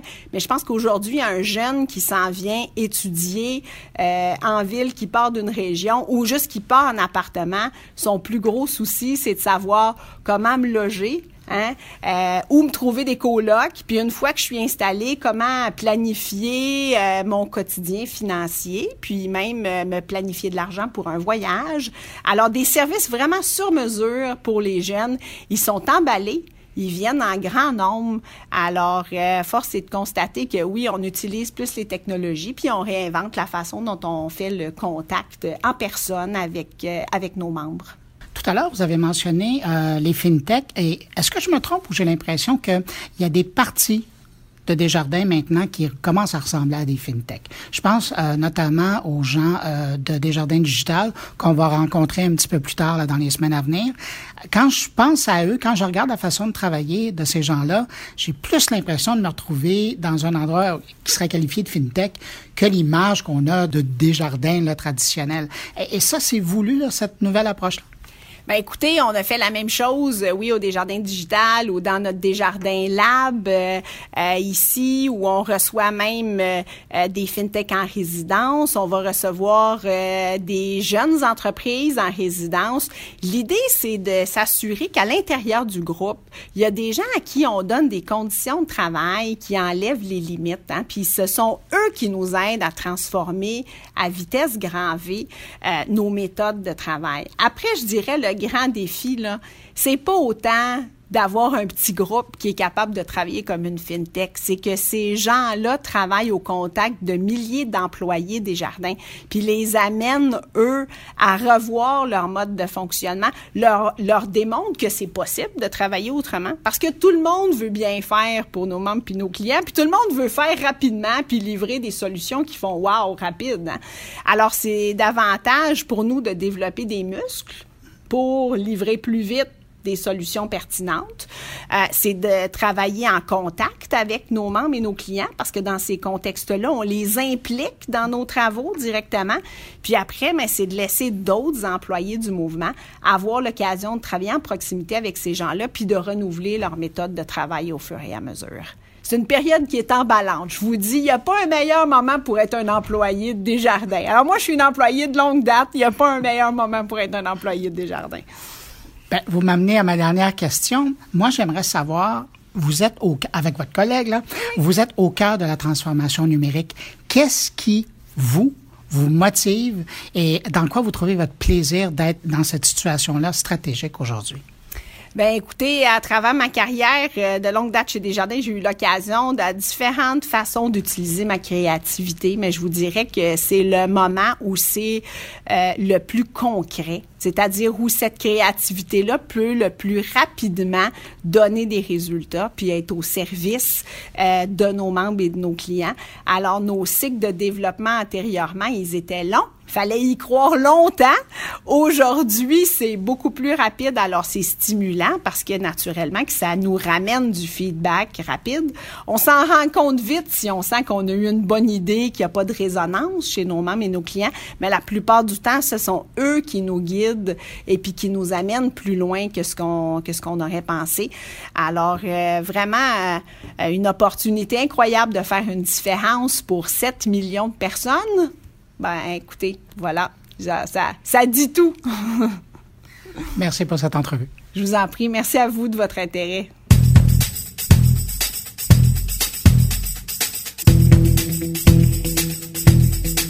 C'est maintenant le temps d'aller rejoindre Jean-François Poulain. Bonjour Jean-François. Bonjour Bruno. Hey, Jean-François, cette semaine, tu nous parles de quoi? Ben, cette semaine, euh, je reviens un petit peu sur l'événement de Québec, le Web à Québec, où j'ai rencontré euh, euh, bien des gens dans les corridors. C'est ça qui est le fun, moi, dans ces événements-là. Je vais plus dans les corridors que dans les conférences parce que c'est là où on rencontre du monde bien intéressant. D'ailleurs, dans ton cas, il devrait avoir un forfait corridor et puis un forfait salle. Probablement que tu économiserais. Oh, la belle idée. J'embarque. J'embarque. Je, suis prenant. Toutes ben, les conférences devraient avoir. Donnons l'idée au Web à Québec. Numérique, la semaine du numérique à Québec, on, on va leur donner l'idée. On garde des droits dessus. Donc, une passe gratuite. Voilà. Alors donc, euh, lors de cette dernière édition, euh, il y a deux semaines, j'ai rencontré Catherine Roy, qui est une pigiste en expérience utilisateur. Et euh, ce qu'elle avait à me dire était intéressant. Ça a commencé comme une conversation et ça s'est terminé comme un podcast, une belle entrevue, parce qu'elle m'a dit qu'elle travaillait beaucoup sur des projets d'intelligence artificielle. Ah ben. Et ben, c'est un mot qui commence quasiment à être galvaudé. Hein? On l'entend, puis on en parle, puis on en reparle, puis on parle de tous ces investissements dans le, le, microcosme montréalais. Eh bien, ben, elle, il y a des applications, des applications intéressantes, puis des complexités que ça amène aussi, autant éthique qu'organisationnel, au niveau de euh, il, y a, une firme avec laquelle elle travaille à Québec au niveau des ressources humaines qui utilise l'intelligence artificielle ou des algorithmes, on va dire, euh, plus avancés pour euh, maximiser le travail en équipe. Alors, pour savoir si telle personne va bien travailler avec telle personne selon son historique de travail avec d'autres personnes. Donc, c'est un, une espèce de Tinder super évolué de, mettre des gens en contact dans la même entreprise grâce à l'intelligence artificielle. Donc, ça, c'est un des mandats qu'elle nous parle dans l'entrevue. Puis, il y en a un autre que je vais te mentionner comme ça avant qu'on aille l'écouter. C'est, euh, elle nous parle aussi du programme spatial alors, en, collaboration avec l'Agence spatiale canadienne. Merci. Euh, elle a fait euh, du travail sur le futur voyage vers Mars. Alors, je ne savais pas que l'Agence spatiale canadienne s'intéressait au voyage vers Mars. Ça a l'air qu'on s'en va là. Et, Déjà qu'on est supposé aller sur la Lune. Eh ouais, on le Premier ministre l'a annoncé récemment. Déjà, on pense à Mars. Ben, on parle de tous les problèmes de diagnostic, de problèmes médicaux euh, lorsqu'on est dans des missions à très long terme dans l'espace. Donc, euh, avec des, problèmes aussi de communication directe qui sont quasi impossibles. Donc, de demander un diagnostic quand il y a des délais de communication euh, qui peuvent être de plusieurs minutes, voire de plusieurs heures parfois, ça devient très compliqué. Donc, c'est là où là, les algorithmes euh, commencent à, rentrer en ligne de compte aussi, et c'est ce dont on a parlé dans l'entrevue. Jean-François, je t'écoute et je commence à. J'ai peur parce que la semaine passée, on parlait avec quelqu'un de chez Airbus. Oui. Là, tu es en train de parler avec quelqu'un qui travaille sur un voyage sur Mars. Mais où vas-tu nous amener la semaine prochaine? aux limites de l'univers, Bruno. Une entrevue exclusive avec le, le, responsable du UX de Buzz Lightyear. De la création de l'univers, quelque part dans les, les, sphères cosmiques. Là. Oh, là, tu soulèves toute une question. Hein? Le UX de l'univers. Je pense qu'on va garder ça pour un petit peu plus tard dans la saison. Jean-François, merci beaucoup pour cette rencontre qui est euh, fascinante. Et puis, euh, ben, je te remercie. On l'écoute à l'instant. Salut. Merci, Bruno. Bye. Salut Catherine? Bonjour. Alors dis-moi, euh, tu me disais tout à l'heure que tu as eu la chance de travailler dans les derniers mois euh, sur des projets d'AI et de UX. Exact. Et, quel est l'exemple donc dont tu voulais me parler là-dedans, là, dans, dans, ce que tu as vu dernièrement? Il y en a un qui, qui ressort un peu du lot. C'est là où tu as dû appliquer toutes les choses que tu as apprises dernièrement. En fait, il y en a un qui est super intéressant. Euh, euh, c'était demandé par un très grand groupe. Euh, c'est de savoir quel est l'impact de l'intelligence artificielle sur les RH, donc sur les ressources humaines. Puis il y a plusieurs volets à ça. Il y a le volet. À, part celui peut-être que les gens ont peur en partant que l'intelligence artificielle va voler les jobs des gens. Bon, effectivement, mais c'est probablement moins le cas qu'on est en train de. probablement. probablement. beaucoup moins le cas. De toute façon, les gens ne sont pas encore rendus là. Euh, en fait, la technologie, tranquillement, y arrive, mais ça va prendre un certain temps. Puis il n'y en aura pas autant non plus qu'on pense. C'est sûr qu'il va y avoir des, emplois à faible valeur ajoutée, que c'est sûr qu'ils vont changer, mais il y en a d'autres que euh, ça va être euh, plutôt des tâches qui vont être automatisées. Puis encore là, de faire toute une séquence de tâches dans un seul emploi, bien, ça ne veut pas dire qu'il va être complètement changé. Non, c'est ça. Puis on, peut ramener l'exemple des quoi, des 75 000 euh, personnes qui s'occupaient des, ascenseurs aux États-Unis, qui à une époque ont perdu leur job parce que bon, c'était eux qui activaient, montaient, descendaient, mais ils sont pas morts. Ils ont trouvé d'autres jobs. Il y a eu une transition. Il y a un phénomène peut-être qui était doux finalement. Mais en fait, qu'est-ce qui était intéressant dans ce projet-là, c'est que le grand groupe a fait appel à des designers pour savoir en fait, pour explorer cette question-là, sur comment, euh, euh, la stratégie RH euh, devrait être vis-à-vis ce, ce changement-là complet, puis aussi, ben, comment faire pour recruter ces experts-là? L'autre question, c'est comment, comment aussi gérer ces profils-là qui sont plutôt atypiques? Comment la culture va se, va se, va se transformer, mhm. aussi comment l'entreprise va se transformer, puis qu'est-ce qu'on fait aussi avec euh, les ressources euh, euh, qui vont être probablement réaffectées ou des emplois qui vont être changés. Mais à ce moment-là, ils se sont posé cette question-là, j'imagine, parce qu'il y avait une problématique aussi à la base? Exactement. En fait, le, groupe, le groupe travaille énormément sur des questions d'intelligence artificielle. D'ailleurs, il y a plusieurs. Bon, à Montréal, il y a évidemment l'écosystème système euh, en intelligence. Oui, qui est, c'est, Québec aussi quand même. Oui, tranquillement, ça devient euh, de plus en plus intéressant. Puis euh, même à Montréal, mais les experts euh, ça, ça devient un peu de la folie à qui va être capable d'aller chercher euh, les meilleurs talents parce qu'il y en a vraiment très peu dans le monde qui sont, qui sont disponibles. Oui. Ouais, Ouais, qui sont ouais, vraiment vrai. disponibles. Euh, puis les universités sont pas capables non plus de- d'en former autant que euh, Ça qu'ils aussi, devraient. Fait, que- fait Ah que ça en est? Fait que c'est vraiment des questions euh, qui sont vraiment très idéologiques. Puis vous voulez avoir une démarche un peu euh, de designer, dans le fond, une démarche de design thinking à à l'approche de cette problématique-là. Mhm. Donc, euh, qu'est-ce qui va être fait dans les prochaines semaines? C'est euh, des ateliers avec euh, différents Ah, c'est décideurs, encore aussi des ateliers qui vont être faits avec carrément des profils, par exemple des comptables, des vendeurs, pour voir comment ils voient le, comment ils voient leur, leur emploi maintenant, puis aussi comment ils voient leur emploi dans le futur. Puis après ça, de regarder, ça va être quoi le delta Ouais, de ouais. changement, puis après ça, ben, faire des stratégies pour être capable de faire ce changement-là. Donc, c'est très C'est intéressant. intéressant, mais comment l'AI ou comment ton rôle là-dedans est. Comment, comment tu t'insères dans ce processus-là? Ben, en fait, euh, de facilitation, euh, aussi euh, d'exploration, puis aussi, euh, bon, en fait... Dans la recherche, donc, au début, en fait, là, dans, là où vous êtes en ce moment. dans là. la recherche, puis comment agrandir le périmètre de la question, puis après ça, le refermer, puis après ça, regarder sur certaines questions qu'on va être capable de, de travailler, puis par la suite, ben, itérer sur des solutions qui, qui vont être pérennes. Ça, ça devient super intéressant. Oui. Il y a aussi... Euh, la concrétitude qui s'en vient au bout de ça, ça va être un espèce de nouveau système informatique ou on parle juste de méthodologie de gestion des On gens? parle vraiment, euh, on parle vraiment plus euh, de métaux puis de management, Ah, actuellement sur des stratégies de management. Fait que ça, ça de devient vraiment intéressant. là. On parle vraiment d'une méthodologie de Effectivement. gestion des ressources humaines avec des gens US. Effectivement, Ah, wow. effectivement. Ça, c'est différent. Aussi, qu'est-ce qu'on regarde actuellement sur un autre projet en intelligence artificielle, c'est comment valider que les que euh, les résultats qui sortent des algorithmes ou encore des modèles qui ont été appliqués soient vraiment pertinents puis qui répondent vraiment à la, à- à la clientèle. Donc, euh, ça, il y, a une énorme, euh, il y a un énorme potentiel de recherche au niveau utilisateur pour savoir, bon, Ouais. qu'est-ce qui, qu'est-ce qui va... Tirer des euh, grandes qui va- tendances. Exactement. Ouais. Qu'est-ce qui va être intéressant pour ces clientèles-là? Ouais. Qu'est-ce qui va être euh, aussi euh, des résultats qui sont probants? Est-ce qu'on est capable, avec les modèles actuels, de sortir ces modèles-là? Puis aussi, est-ce qu'il y a des divergences dans les résultats? Puis est-ce que finalement, ben, cette clientèle-là aurait des problèmes aussi à recevoir ces résultats-là?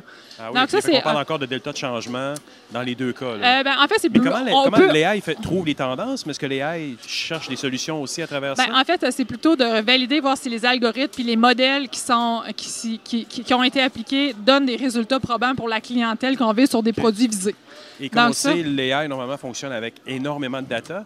Dans le cadre de ce du premier groupe dont euh, tu nous parlais, j'imagine qu'ils ont accès à vraiment beaucoup de data pour arriver à ça.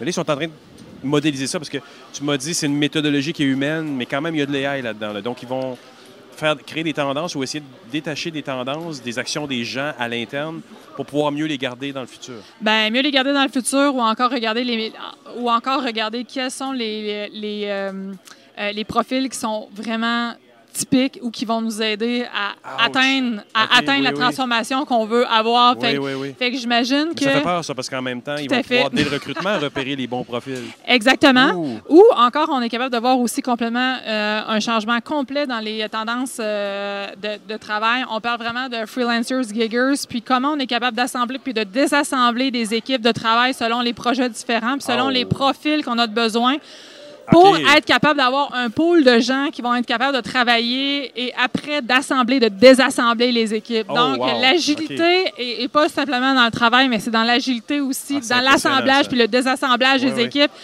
Mais en même temps, on peut vraiment se poser la question quelle va être la performance aussi de ces équipes-là qui vont en sortir? Parce qu'il faut qu'ils travaillent bien. le temps, ouais. Oui, puis il va falloir qu'ils travaillent bien ensemble. Donc, ça prend une adaptation incroyable des gens Ben euh, dans le Et là, futur. tu es en train de dire que, que l'AI, à travers ça, va être capable de mesurer cette espèce, cette espèce Oui. de chimie qu'on a dans certains groupes et pas dans d'autres. Exactement. Ou encore Wow. aussi sur, euh, bon, par exemple, là, si on a des viviers de, de, de, de data de personnes, non, c'est vraiment des viviers. Des c'est viviers, ouais, c'est d'accord.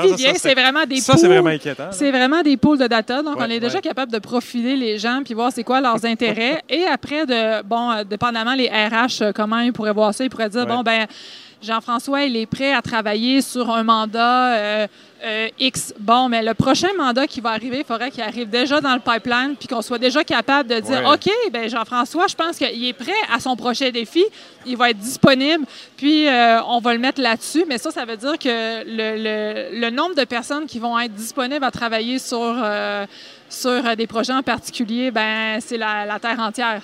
Ouais, ça devient vraiment intéressant. Oui, oui, non, mais c'est intéressant slash un petit peu inquiétant en même temps parce que. Ben, en même temps, peut-être pas parce que ça nous permet aussi de considérer, nous, en tant qu'employés, qu'on va toujours être mis dans des équipes.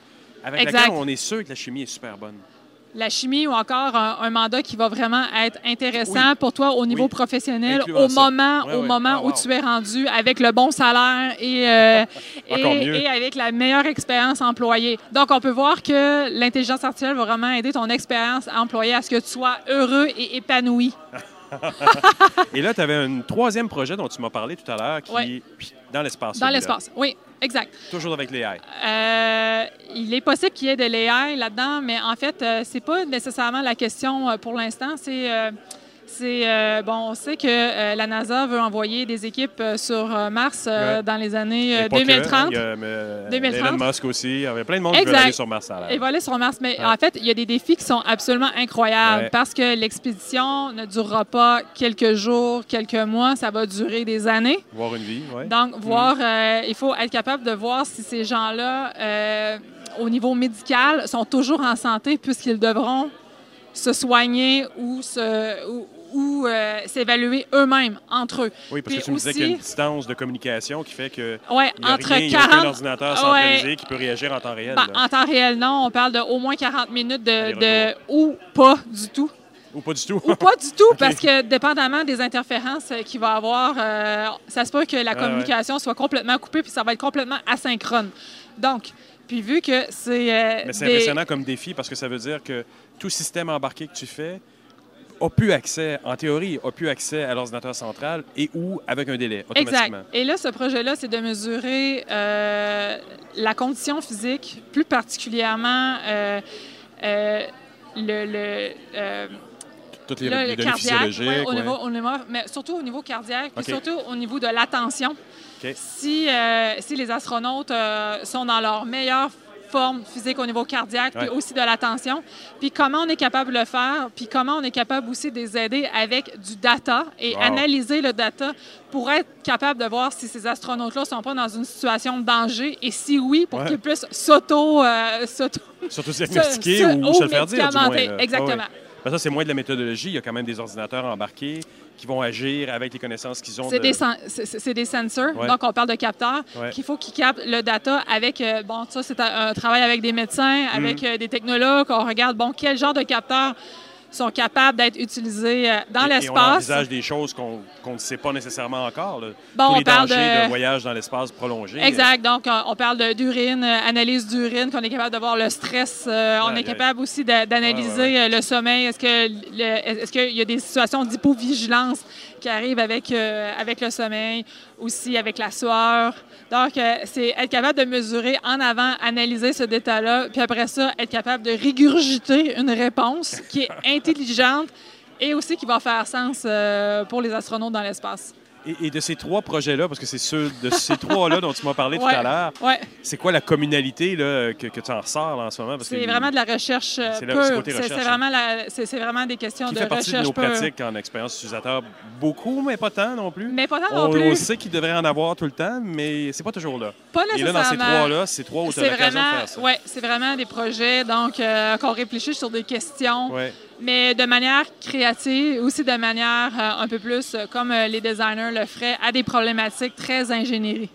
Bien, c'est là d'ailleurs, tu es, devant, devant un problème qui est intéressant en même temps. Tu es, la personne ou tu es dans le groupe de personnes qui vont chercher de la recherche. Dans le groupe, oui. Vous êtes avec probablement bien des ingénieurs et d'un coup, on vous demande aussi de, créer quelque chose à partir de ça. Il y a une dichotomie hein, dans notre métier. Il y a la recherche, tout ce côté très scientifique de notre démarche. Et à un moment donné, pouf, on arrive dans la créativité. Voilà. Et là, on doit quand même avouer que le lien est quand même un peu ténu. On doit, voilà. Euh, d'un créateur à l'autre, sur, tes éléments de recherche, peuvent créer trois choses différentes. Exact. Donc, moi, qu'est-ce que j'essaie de faire, c'est d'avoir le maximum d'informations sur euh, différents sujets. Mm. C'est sûr que probablement un ingénieur, il regarderait, bon, j'ai tel capteur, je suis capable de faire telle chose, merci, bonsoir. Mais moi, ce que je regarde, c'est plutôt... On sait qu'ils sont euh, capables. Ils sont capables de le faire, puis ils le font vraiment très bien. Oui. Mais moi, ce que je regarde, c'est, bon, c'est quoi l'horaire d'un astronaute? quel genre... Le contexte Exactement. Le contexte. Donc, quel genre euh, d'habillement ils vont porter? Est-ce qu'on est capable d'analyser la nourriture? Est-ce qu'on est capable de regarder l'urine? Est-ce Ouais. qu'on est capable euh, de voir euh, que- combien, combien de temps ils doivent passer à faire de l'exercice? Bon, deux heures et demie. S'ils Ouais. font une... Je contextualise dans une façon très large. Exactement. là. Puis là, Ouais, je me dis, OK, voici les situations qui sont les plus susceptibles d'avoir un impact au niveau du stress puis de l'hypovigilance, comme par exemple bon, les situations de sommeil. En, en fait, euh, dans l'espace, euh, ils ne vivent pas un lever de soleil. Il y en, il- il y en a énormément. J'imagine, oui. C'est ça. À la force de rotation du vaisseau, je crois. Exactement. Ah ouais. Donc, C'est comment- mélangeant pour le, le euh, ben, le- le, le cirque circadien, exact.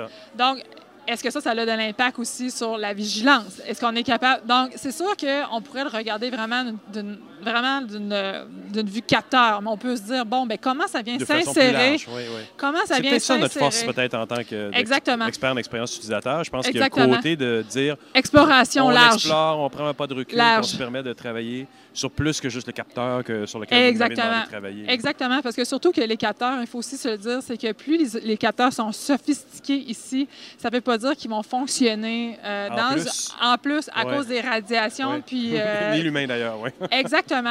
Donc, il y a plein Wow. d'autres considérations. Donc, je pense que ça c'est de, la- de loin ton, ton meilleur défi en ce moment. Là. C'est Ben, là, je pense que c'est super le fun. Ouais. Voilà. Avouons-le, c'est le fun. Ça fait un peu différent de juste un site Internet qu'on Oui. est en train de passer. Mais et je on pense que c'est là où va notre métier de plus en plus. Là, dans l'UX, on plus. touche à de plus en plus de choses Oui. et de plus en plus dans le monde du vivant également. là. Voilà, voilà. Qu'est-ce qui est intéressant, c'est vraiment d'appliquer cette, euh, cette démarche-là. En Ouais. fait, qu'on a sûrement appliqué toute notre vie à faire différents trucs, Ouais. mais d'être capable de le faire. OK, ben comment on est capable d'a- d'appliquer la, la métaux management, comment on est capable de l'appliquer ingénieur, comment on est capable de le faire sur des projets de recherche? Dans Voilà. l'espace. Ah voilà. oui. Et sur Voilà. Mars. Oui, c'est ça, Ah, c'est sur. Mars. Ben, Catherine, je voudrais te remercier beaucoup Merci. pour cette entrevue. Merci, Jean-François.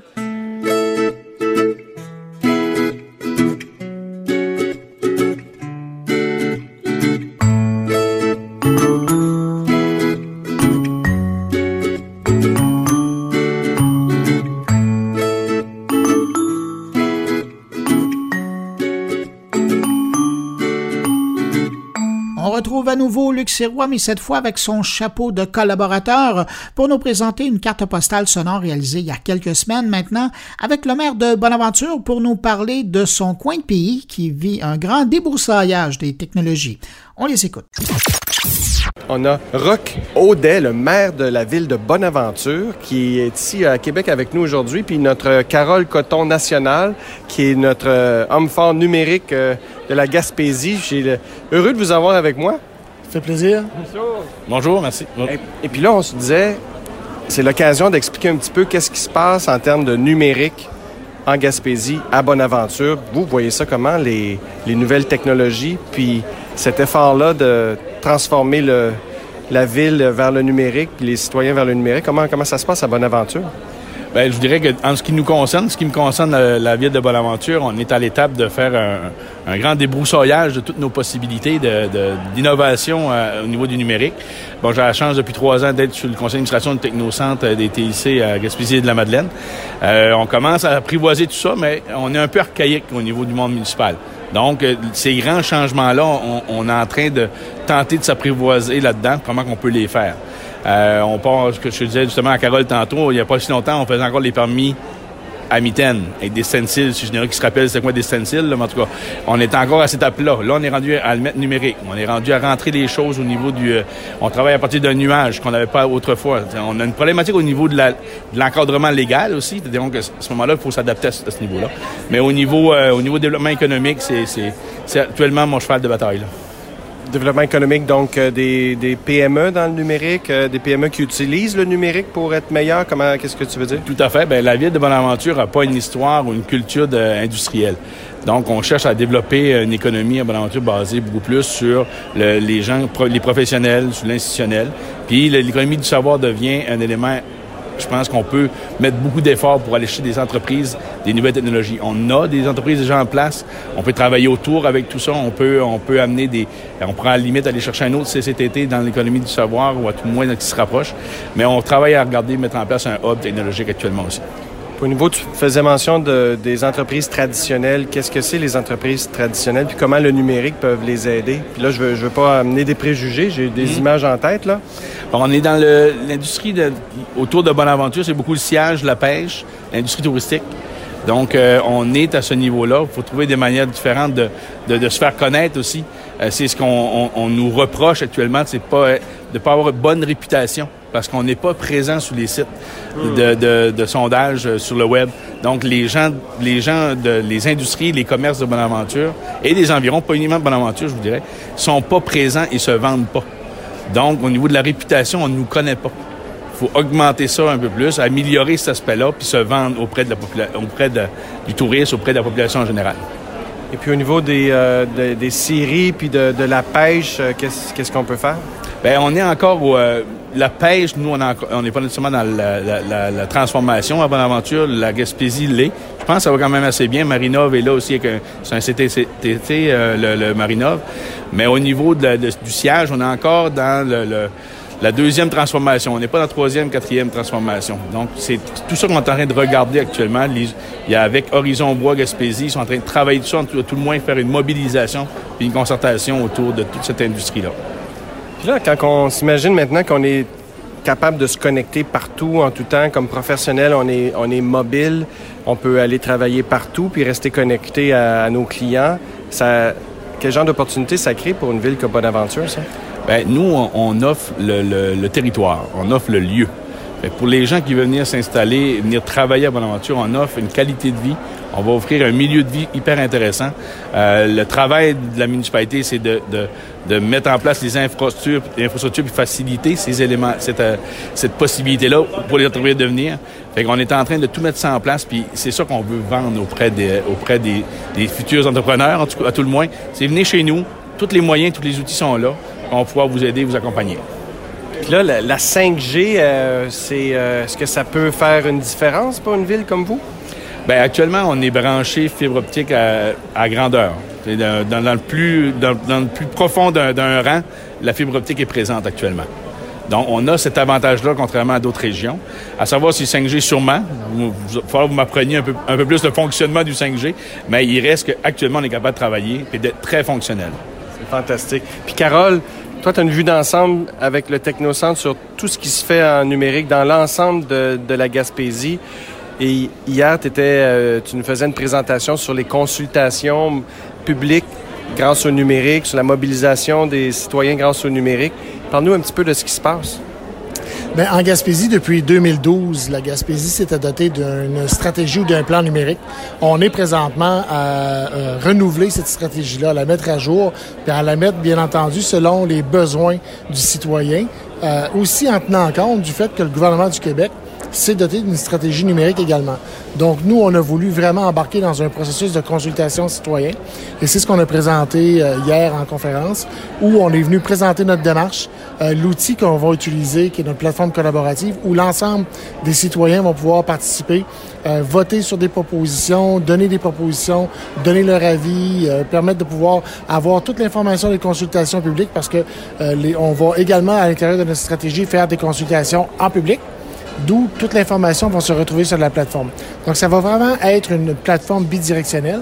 Puis, on est content parce que le gouvernement du Québec a annoncé aussi ce matin que eux embarquaient officiellement dans ce type de consultation-là. Donc, il faut voir que la Gaspésie, depuis plusieurs années, il y a un mouvement qui s'est créé au niveau du numérique. On est plusieurs entrepreneurs. Le Technocentre a réussi à créer un écosystème numérique extrêmement important. On, vient dans des délégations comme au WAC, la semaine numérique. Là, on t'entend dire ça, mais en même temps, on se dit, hey, c'est Gaspé, c'est, c'est, une, région qui est pas connue pour le numérique. Puis là, tu nous dis, il y a un, un écosystème puis un paquet d'organisations qui sont mobilisées en numérique dans une région comme ça.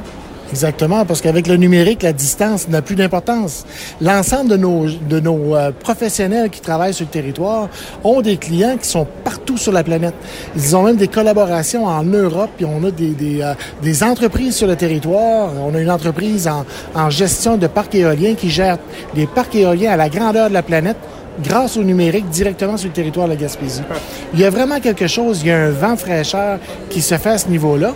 Puis de plus en plus, on voit nos entreprises faire le virage. On est comme beaucoup de régions encore beaucoup en retard dans notre économie euh, vraiment de base pour prendre le virage numérique, mais nos grandes entreprises ont fait, ont commencé et profitent du numérique. On parlait tantôt, vous parliez avec M. le maire de, euh, des différents secteurs d'activité.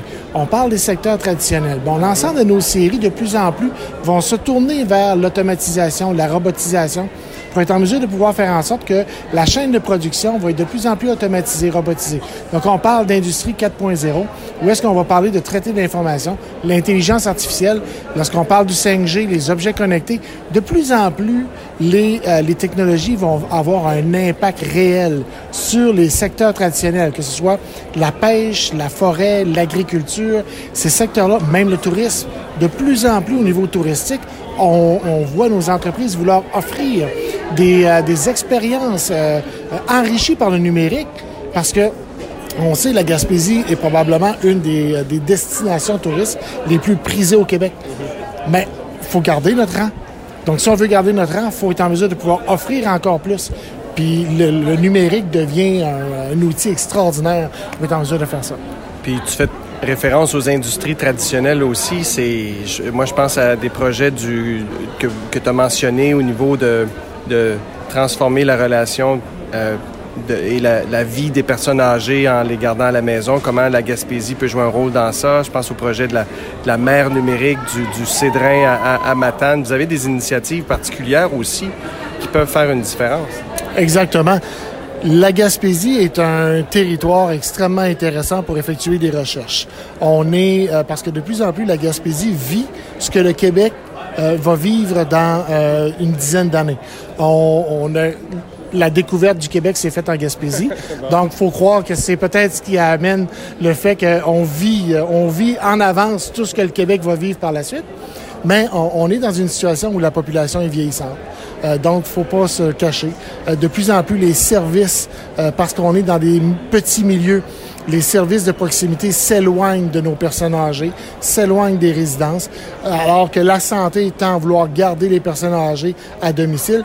Donc, on crée vraiment un clash entre, excusez l'expression anglaise, on crée vraiment un clash entre la volonté d'un secteur comme la santé de garder le plus longtemps possible les gens à domicile, de leur offrir des soins à domicile. De plus en plus, le numérique devient un outil utilisé pour que les gens puissent avoir plus, souvent accès à leurs soins directement de chez eux. Tous les autres services s'éloignent. Les banques, les épiceries, les bureaux de poste, bon, tout s'éloigne de ces petits centres-là. Fait qu'on se retrouve avec des problématiques. Donc, comment ces gens-là, qui sont vieillissants, avec des revenus peut-être plus faibles que, que, des travailleurs, avec des compétences, souvent euh, aucune compétence pour l'utilisation du numérique, comment on va arriver à permettre à ces gens-là d'avoir accès à ces services-là qui de plus en plus se tournent vers le numérique? Fait que ça devient un, projet ou un territoire extrêmement intéressant pour faire ces recherches-là. Euh, on en a parlé en 2017 au scientifique en chef lors de son, son euh, euh, sa grande consultation Tous pour la recherche. Puis, il y a quelque chose, il y a un projet qui est en train de se travailler à ce, à ce niveau-là avec le CIRAD. Puis au niveau de la, des études maritimes, cette fameuse mer numérique et qu'est-ce qu'on peut faire avec le numérique pour des industries comme celle-là? Qu'est-ce qui se passe? Bien, le Cédrin, euh, le qui est un centre collégial de recherche aussi, euh, à Matane, eux sont en train de regarder tout l'aspect euh, qui touche le, le, le, le, territoire qui, borde, qui est bordé par la mer, donc la Gaspésie, un peu la côte nord, pour voir au niveau de tout ce qui est érosion de la berge, tout ce qui est euh, développement qui, qui, qui, se fait avec un, territoire qui de plus en plus devient euh, ou, ou réduit avec l'érosion. comment le numérique peut servir d'outils de, d'analyse pour permettre justement de bien comprendre l'impact sur le territoire et sur sa population. Donc, c'est sûr que plus on a une population vieillissante également, plus on a un territoire qui, euh, qui devient euh, difficile, euh, difficilement habitable, bien, tous ces éléments-là font en sorte que, bon, aujourd'hui, est-ce que le numérique, l'intelligence artificielle, peut permettre de pouvoir travailler, analyser des données pour faire en sorte que le territoire puisse se prendre en main et continuer à évoluer. des programmes comme Encore sur le 5G, qu'est-ce que ça peut euh, faire pour vous? La mobilité. Le 5G va créer ou va révolutionner tout l'aspect de l'objet connecté, mais aussi de la mobilité. Donc, le 5G va être disponible partout et euh, les outils d'utilisation du numérique vont être de plus en plus performants peu importe l'endroit où on va être sur le territoire. Ça va faire en sorte de couvrir pratiquement 99,999% de l'ensemble du territoire grâce à un 5G. C'est comme si on pouvait avoir, là, je vais faire rire les gens, mais c'est comme si on pouvait avoir le 5G ou la fibre optique à notre camp de chasse. Ça, ben, ça, va se retrouver comme ça. Donc, quelqu'un qui passe une semaine dans le bois, dans son camp de chasse, à 25 km dans le bois, va réussir à pouvoir utiliser son téléphone, sa tablette, parce que le 5G va permettre une couverture vraiment euh, énorme. Fait à partir de ce moment-là, je veux dire, l'expression sky's the limit, ben ça va s'appliquer autant chez nous qu'au centre-ville de Montréal. C'est génial. Peut-être un mot de la fin là avec l'été qui, espérons, va, va, finir par arriver aux Québécois, puis aux, Québécois numériques, puis bien, euh, bien fans de numérique. Qu'est-ce que tu leur dirais pour euh, la Gaspésie? Ne laissez surtout pas vos ordinateurs à la maison. Venez-vous-en à Gaspésie. Si vous devez travailler, venez vous trouver un petit coin de plage. Vous allez être en mesure de pouvoir travailler sur le bord de la mer. Vous ne pouvez pas savoir le bien, le bien-être que ça représente. C'est génial. Mais merci beaucoup. Merci, Carole. Merci, Monsieur le maire. Merci, d'être ici.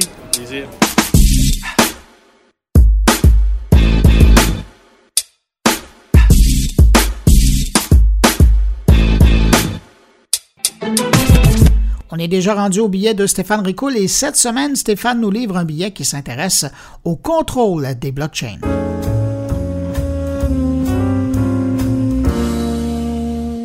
Bonjour Bruno et bonjour à tous tes auditeurs. Euh, Bruno, encore une fois cette semaine, merci beaucoup de me prêter un peu de temps entre les deux oreilles de tout ce beau monde qui t'écoute. Une fois n'est pas coutume, et vous aurez raison de le souligner, je vais vous parler blockchain aujourd'hui. Je vais vous en parler car je crois fermement que même si cette technologie n'est pas visible en quelque sorte, c'est pas une application que vous allez télécharger sur votre téléphone, je crois que cette technologie a l'ensemble des caractéristiques qui font qu'elle sera parmi toutes celles qui modifieront profondément le modèle même de fonctionnement de notre société actuelle. La promesse que cette technologie fait de décentraliser la confiance est très forte. Elle répond, selon moi, à un besoin qui est non exprimé en tant que tel, mais qui est ressenti et attendu par la population sans qu'elle puisse y mettre des mots clairs dessus. La promesse de passer d'un modèle de tiers de confiance unique à un modèle où la capacité de validation est partagée et mutuellement contrôlée par une multitude d'utilisateurs est certainement prometteuse. En d'autres termes, si je vous dis ça, c'est parce que je pense que une autorité moins concentrée, mieux répartie et mobilisant davantage les initiatives des citoyens et des parties prenantes répond exactement à un besoin qui est non structuré, mais qui est sous-jacent. Ceci dit, au-delà du buzzword blockchain, et c'est vrai pour tous les autres buzzwords à la mode, ce qui fera le succès de la blockchain dans notre société sera l'environnement favorable que nous pourrons lui réserver. Et c'est là où notre gouvernement doit jouer son rôle de facilitateur en introduisant un cadre juridique qui puisse mettre de l'avant sécurité et confiance, de façon à ce que les entreprises puissent se positionner sans autre contrainte que celle technologique. À ce titre, nous pourrions nous inspirer de l'Europe qui prend petit à petit une certaine avance sur nous, notamment la France, qui ont déjà défini le concept technologique de registre distribué dans le code monétaire et financier, qui ont permis l'utilisation de la blockchain sur de nombreux instruments financiers, qui représentent tout de même au total 2000 milliards d'euros. Ils ont aussi créé un cadre qui garantit l'activité des intermédiaires en actifs numériques. C'est un projet de loi qui est appelé PACT. Je le dis et je le répète régulièrement, quasiment à chaque semaine dans ton carnet, Bruno, je crois qu'il est important de voir la technologie blockchain comme un levier d'innovation étant à la base de transformations structurantes dans plusieurs industries. On peut penser à l'industrie financière, certes, mais aussi celle alimentaire, industrielle, l'industrie de l'énergie, l'industrie du bâtiment, etc. Je crois qu'il est important que le gouvernement se penche sérieusement sur cette question, pour toutes les raisons que je viens de citer, mais aussi pour des questions de sécurité, de gouvernance et de développement économique valable dans le temps et à long terme. La mainmise technologique par un petit nombre d'entreprises disposant d'importantes capacités de calcul et surtout de financement n'est certainement pas ce qu'il y a de souhaitable.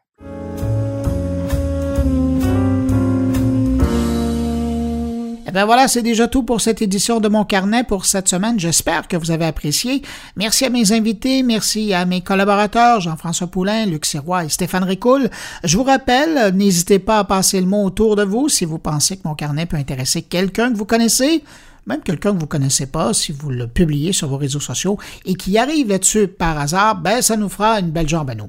C'est simple, hein? vous les invitez à se rendre sur mon blog moncarnet.com tout est là. Alors, si vous désirez me laisser un mot, vous pouvez le faire en passant par les réseaux sociaux, la page SoundCloud de Mon Carnet ou encore par le blog à l'adresse moncarnet.com. Merci d'avoir été là. On se retrouve la semaine prochaine pour une nouvelle édition de Mon Carnet. Au revoir.